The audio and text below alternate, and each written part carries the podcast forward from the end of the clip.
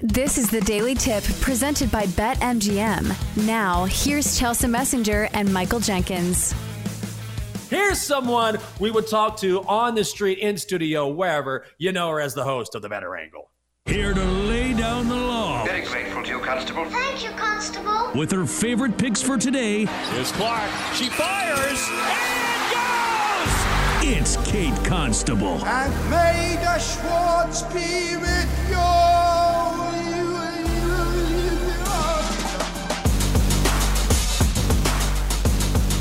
This is how you start an hour three here on the show.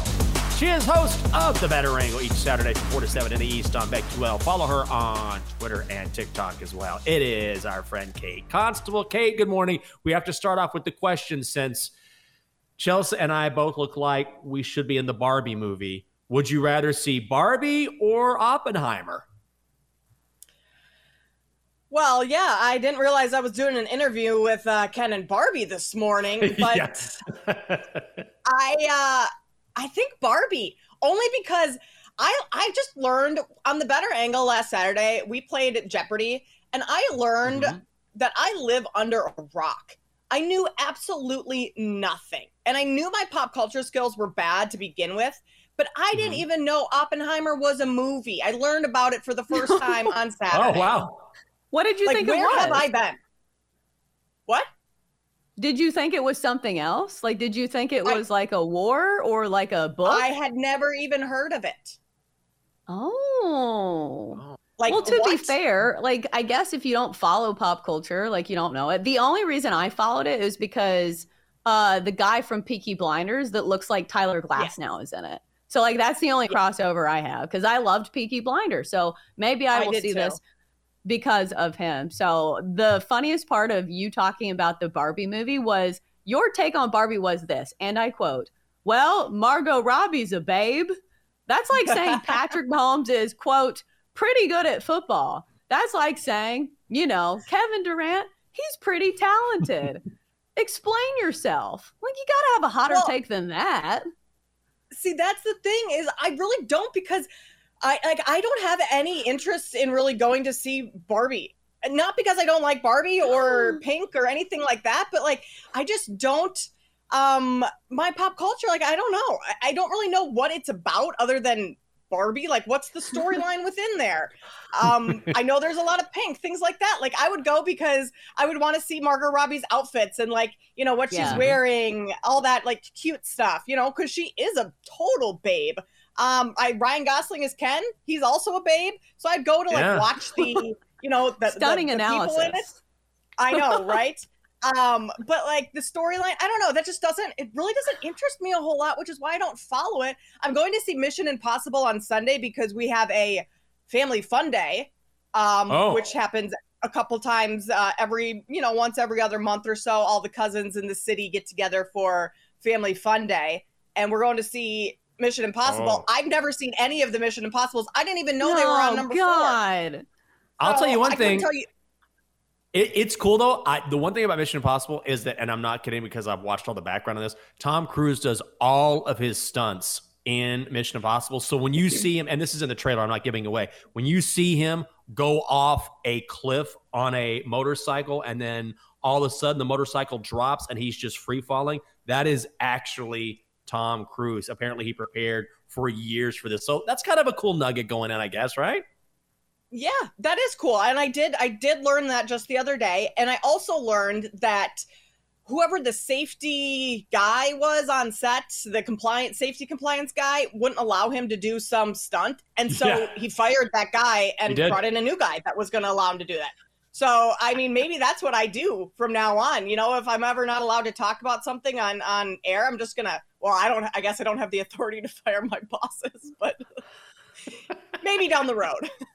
Yeah, maybe when you're the Tom Cruise of, you know, this network. But let's try to pivot from this. And I'll say this. This is the one connection I can find between the NFC North and the Barbie movie is that Ryan Gosling looks just like Jared Goff. So if you watch the Barbie movie, you can say, hey, you know, it's kind of like research. This guy kind of looks like Jared Goff. Mm-hmm. And guess what? The Lions are the favorites to win the NFC North. We always ask you about the Bears here on the show because you are in Chicago.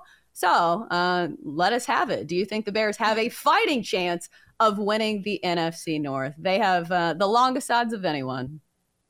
Yeah, I really don't think they do. I don't think Bears fans should expect that this season. I know everyone's excited about a lot of the upgrades they've made to the offensive line. I mean, a little bit to the defense and some of the position players with DJ Moore coming in. But I still don't think that they're going to be significantly better. Their win total's at 7.5. I would take the under on that. I think this is another year for Justin Fields to make some, see some growth in his game, start passing the ball a little bit more. I think if he wants to really solidify himself as the Bears quarterback of the future, especially because he wasn't brought in by this front office and this coaching staff, I think we need to see him throw upwards of 3,500 yards, something like that, maybe even 4,000. And with the weapons that the Bears have brought in, I don't think that's out of the picture, which then in that case, bet his over on his passing yards, which is at like